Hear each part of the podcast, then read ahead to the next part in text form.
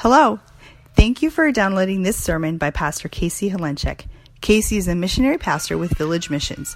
Currently, Casey and his wife Hope and their six children serve the Bangor Community Church and the surrounding area of Bangor, California.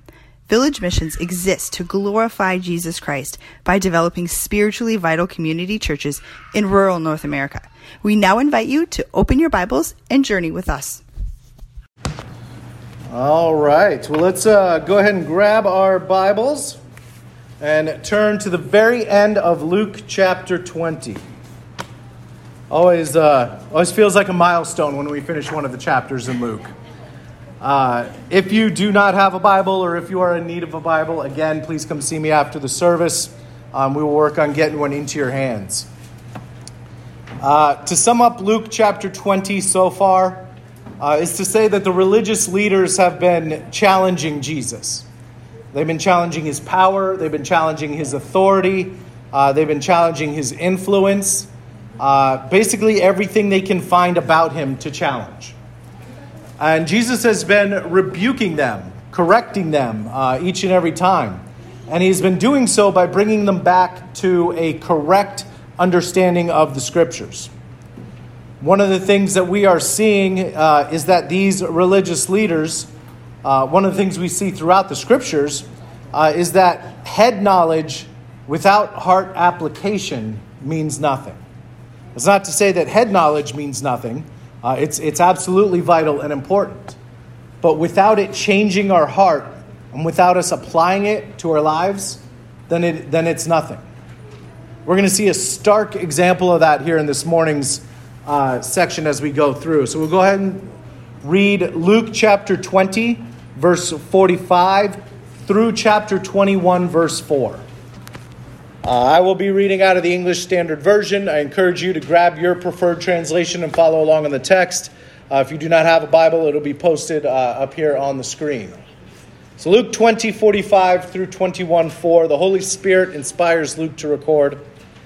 And in and in the hearing of all the people, he said to his disciples, Beware of the scribes who like to walk around in long robes and love greetings in the marketplaces and the best seats in the synagogues and the places of honor at feasts, who devour widows' houses and for a pretense make long prayers. They will receive the greater condemnation.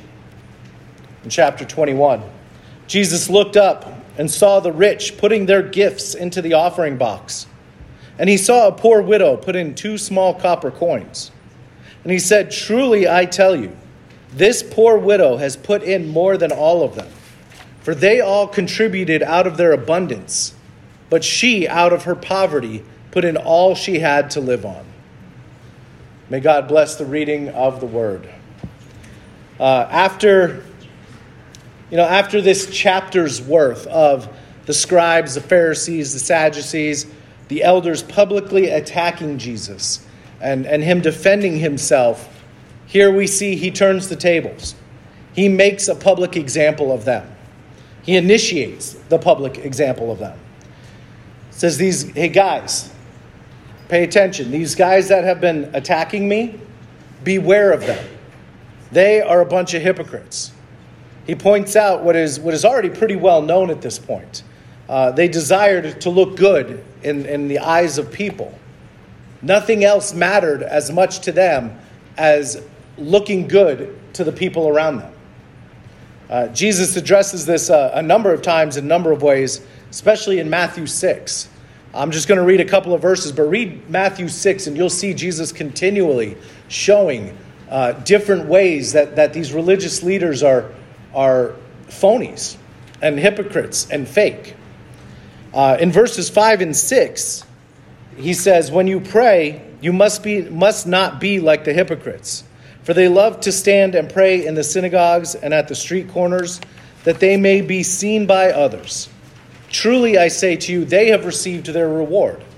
But when you pray, go into your room and shut the door and pray to your Father who is in secret and your Father who sees in secret will reward you.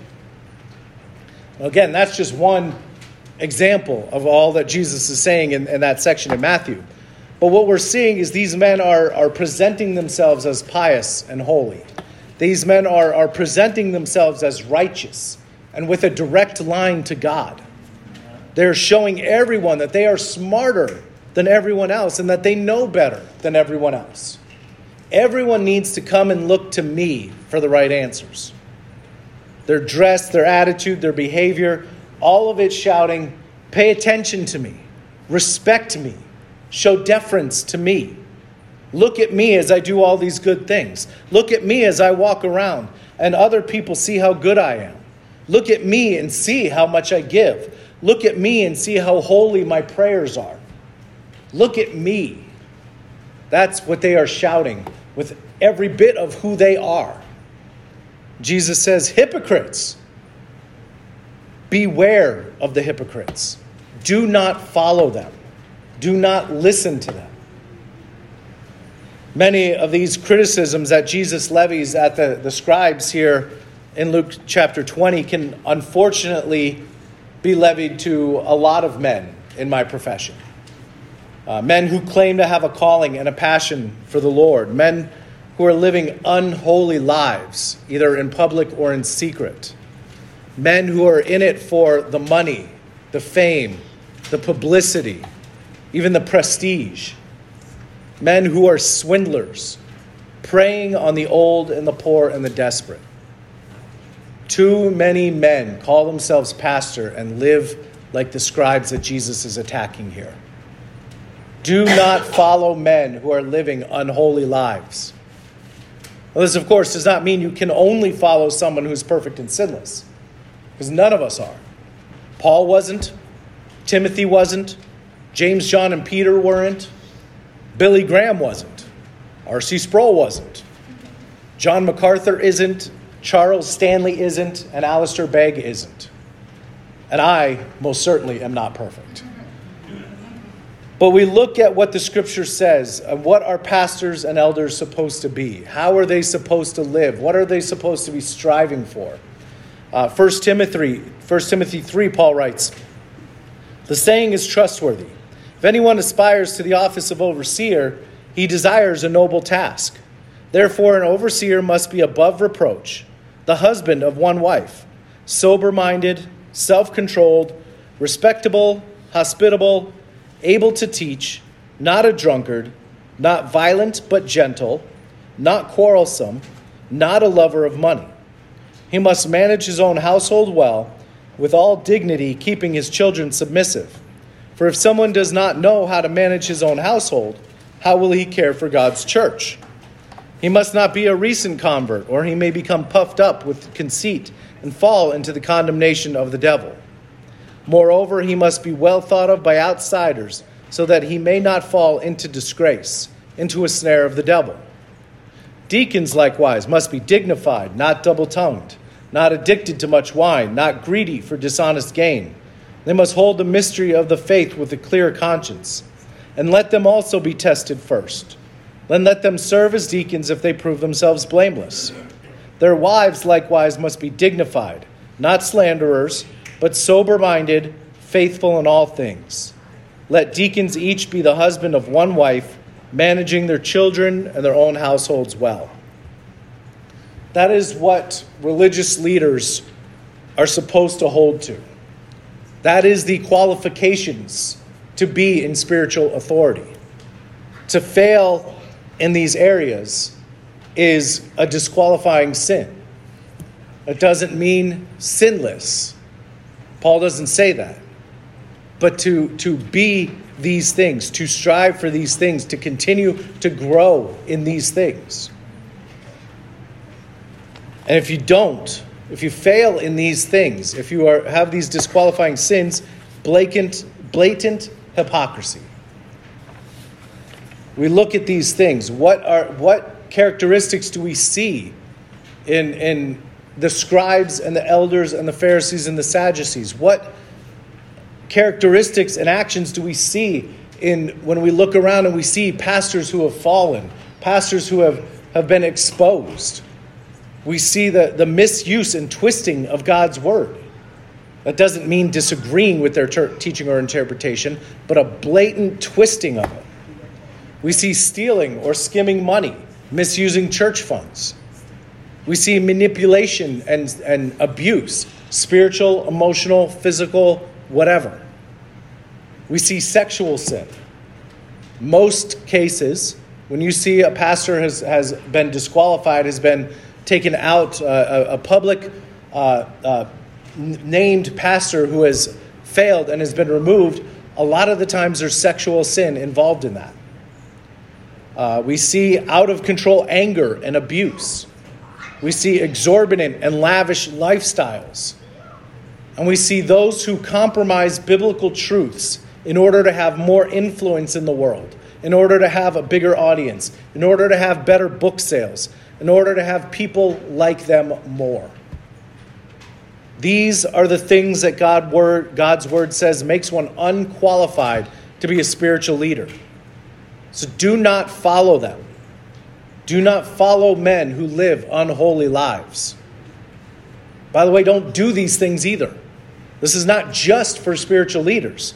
These codes of conduct are not only for pastors, elders, and the like, but they are for all believers. The problem is that these are all natural human temptations. That's why Jesus says, Beware. So stay away. The Bible says, resist, turn and flee. We would love to have someone in authority tell us that giving into those temptations is okay. That, that they do it so we can too. We want someone to justify our sins to say they're not really sins or that it's perfectly natural and normal. That would be ideal for our itching ears that Paul talks about writing to Timothy. We also naturally want to look our best in different scenarios and environments. We want to, to put on our, our, our best. We want to put on a facade. We want to put on a mask so when we go out in front of people, they see the best of us, but not the real us. Even if looking our best in that environment means lying about who we are or pretending uh, we don't do or believe certain things, pretending that wrong is right. Or, as the scribes described here, uh, having the appearance of godliness, holiness, righteousness, morality, when it's only an outer facade. Paul again describes the people that, that Jesus warns about. 2 Timothy 3 says, Understand this, that in the last days there, w-, and that's every moment since Paul wrote this, uh, people in those last days, there will come times of difficulty. For people will be lovers of self, lovers of money, proud, arrogant, abusive, disobedient to their parents, ungrateful, unholy, heartless, unappeasable, slanderous, without self control, brutal, not loving good, treacherous, reckless, swollen with deceit, lovers of pleasure rather than lovers of God, having the appearance of godliness but denying its power. Avoid such people. I don't think anyone could sum up that, that appearance. You know, we, we, we hear words and we get pictures in our mind. And when you talk about having the appearance of godliness but denying its power, at least for me, the first thing that pops up is those New Testament religious leaders that Jesus is fighting against.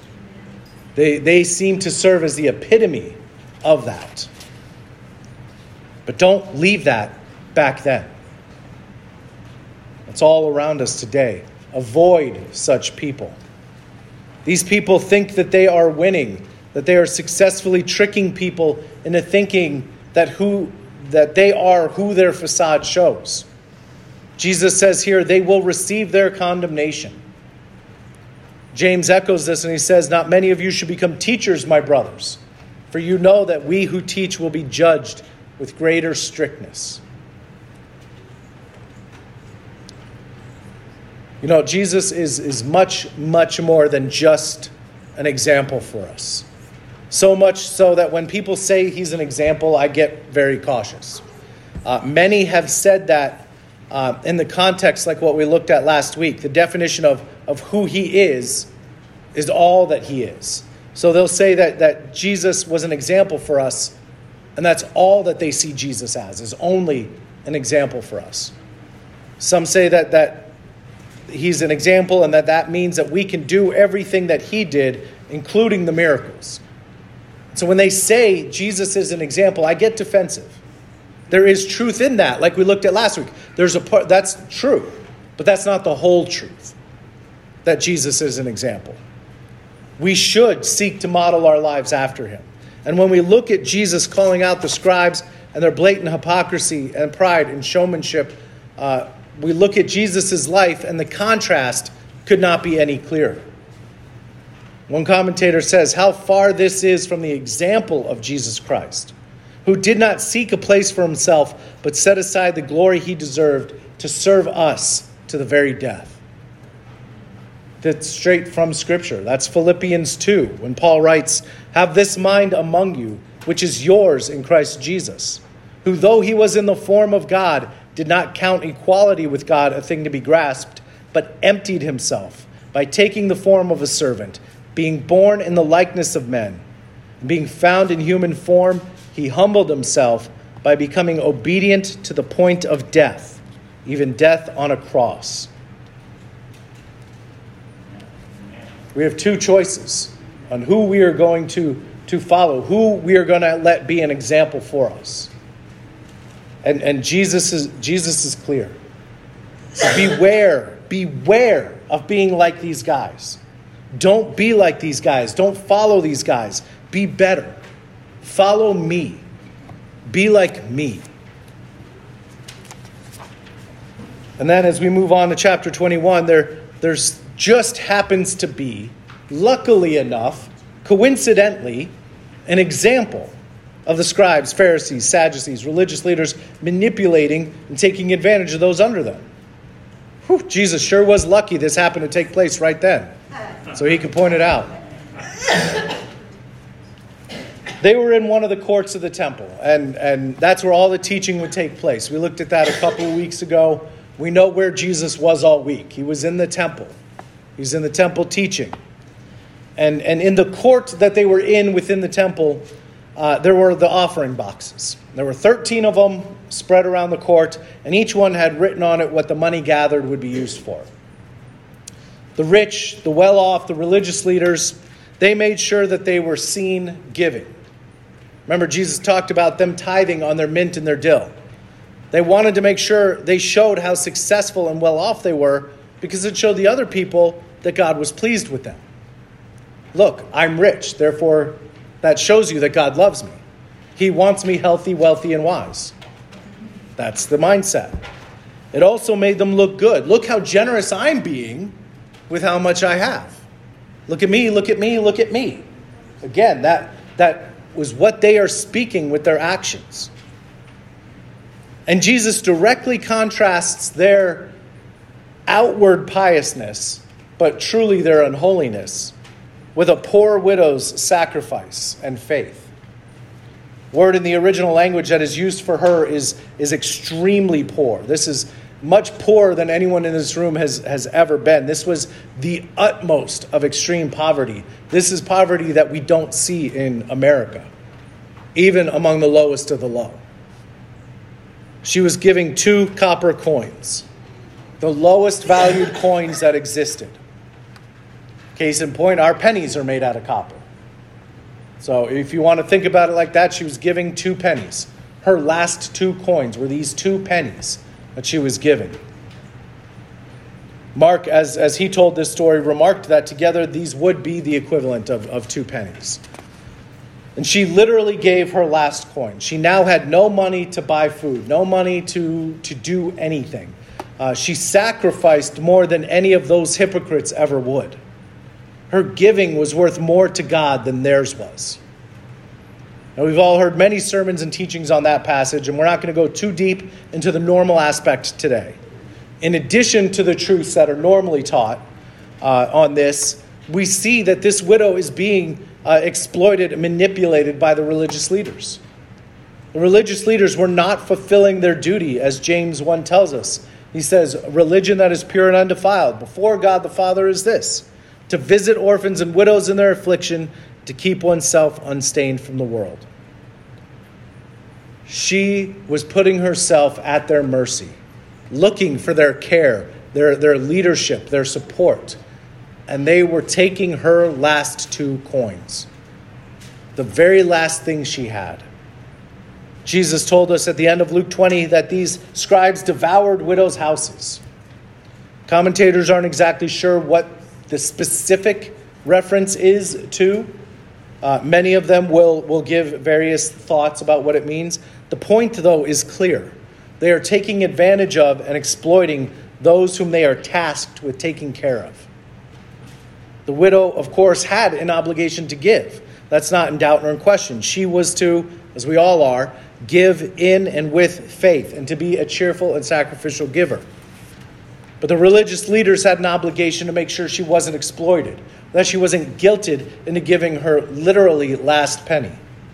They were bleeding her dry so she had nothing left to live on. We see a financial and, and, and, and generosity example of this principle here.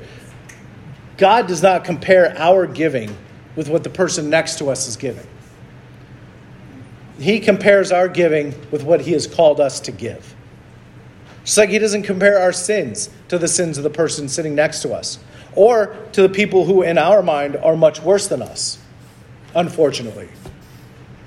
Be a lot easier if that was the case. But that's not what Jesus judges us on. He doesn't judge us on, by our sins compared to the person next to us. He judges us by what He has called us to do and how He has called us to live. True faith in Christ means living a life of Christ. The Bible is clear about those principles and about what some of the specifics of that looks like. How are you treating the poorest among you? If you have people underneath you that you are in, in any sort of authority on, you know, over, or that even you're just around and are, are lower than you, how are you treating the poorest among you? Again, James tells us take care of widows and orphans and keep oneself unstained from the world. Paul tells us that our giving should be cheerful and sacrificial, how much, however much or however little it may be. Live with humility and love. Ephesians 4 says to preach the truth, but also to preach it in love. Jesus tells us that they will know we are Christians by our love. We are to strive for and to live a life of holiness, avoiding hypocrisy. Not in order to gain favor with God, not in order to avoid punishment from Him. We can't do either of those things. Not us, not on our own. Favor in God's eyes and salvation from the wrath of God is from one way and from one source only. It is solely by the grace of God alone who gives the faith, and it is that faith alone in his Son, Jesus Christ, alone that does it. God's love and Jesus' sacrifice changes us. The Holy Spirit changes our heart of stone to a heart of flesh. We are brought from death to life. This is the fruit of the Spirit being made evident in our lives. This is the lifestyle that flows from the Holy Spirit, fruit from a true saving faith. This is head knowledge of knowing who Jesus is and what we are supposed to do, but it's also the application of that knowledge. It's not application without knowledge, and it's not knowledge without application. Faith without works is dead because it's not faith. True faith will manifest itself in how we live and how we, how we act. Hypocrites, those hypocrites that Jesus points out, those hypocrites that are obvious today around us, even the ones that are not so obvious, like us, unless we repent, they will receive their condemnation. But Romans 8 1 tells us that there is now no condemnation for those who are in Christ Jesus. Jesus tells us, if you love me, keep my commandments. It doesn't say, keep my commandments and I'll love you. It says, if you love me, keep my commandments. So we trust in Him. We repent of our sins. We show our, our love for and our faith in Him by living a life modeled after Him and obeying Him. When we stumble, when we fall, when we sin, when we mess up, when we, whatever words you want to use for it, as long as they don't minimize it, you can use whatever word you want for it. It is what it is, it is sin. Whenever we do that, we pick ourselves back up. We more accurately have Jesus pick us back up and we keep moving forward. We keep bearing good fruit. We keep growing, walking closer towards Him. We keep coming back to the scriptures to get to know Him better. We keep going back to praying. We keep going back to trying to strive to live a holy life that God our Father, who is holy, has called us to. That's what we're to do, not for any reason other than the outflowing of our love for God, who has changed us, who has saved us through his son's sacrifice. And so we look around, we see in ourselves, we see in those around us. Unfortunately, it's easier to see in those around us than in ourselves. We're supposed to look the opposite way. But we see the, the hypocrisy, we see the failings, we see the ways that we are not living up to the standard that Jesus has called us to. Say, Jesus, I'm sorry. Jesus, forgive me and help me to move forward in this. Thank you, Jesus, for your love. Thank you for your sacrifice. Help me to live my life for you. We look around and we see people who have needs. We see people who have things that we are doing create a burden on them. We see these situations and we need to change those. We need to change how we are acting, how we are, are being. We need to make sure that those underneath us are not feeling a burden from us. We need to seek those around us that we can show the love of Christ to. And we need to beware of ourselves first and foremost, but beware of the hypocrites and the way that they act, looking good in front of everybody. Whether it's looking holy and pious, look at me, I go to church and I pray a lot, so I'm a, I'm a perfect acting person, or whether it's the other side, look at me, how good I am, how loving and tolerant I am, that there's no such thing as sin. Both extremes are the same sin hypocrisy. Let's, let's pray. Father, please help us to fight this sin. One of the, the hardest ones to fight because it covers so much. When our words don't match our deeds, when the, the, the presence that we put out to other people doesn't match who we are. Lord, help us. Help us to see the truth in you. Help us to have our changed hearts in you. And help us to go out and be real with those around us, sharing truth in love, living holy, recognizing when we fall, having you help us get right back up. Thank you, Jesus, for what you have done to help us be clothed in your righteousness. Because there's no other way that we would get to see the Father except through you. Lord, thank you for all that you've done. Thank you for your salvation, your grace through which we live. That there is now no condemnation for those who are in Christ Jesus. Amen. Amen. Thank you for listening to this sermon from Bangor Community Church. You can find us at facebook.com forward slash B A N G O R Community Church CA, all one word. If you would like to connect with Pastor Casey, please hop on over to caseyholencik.com. That's C A S E Y H O L E N C I K.com. Thank you and God bless. Thank you again for listening and joining us on our journey through God's Word. If you've listened thus far and believe in our ministry or us as a family, please consider partnering with us. We would be honored to know that you are praying with and for us. If you feel compelled to give through financial support, information on how and where to give can be found at caseyholencik.com slash giving. Thank you and God bless.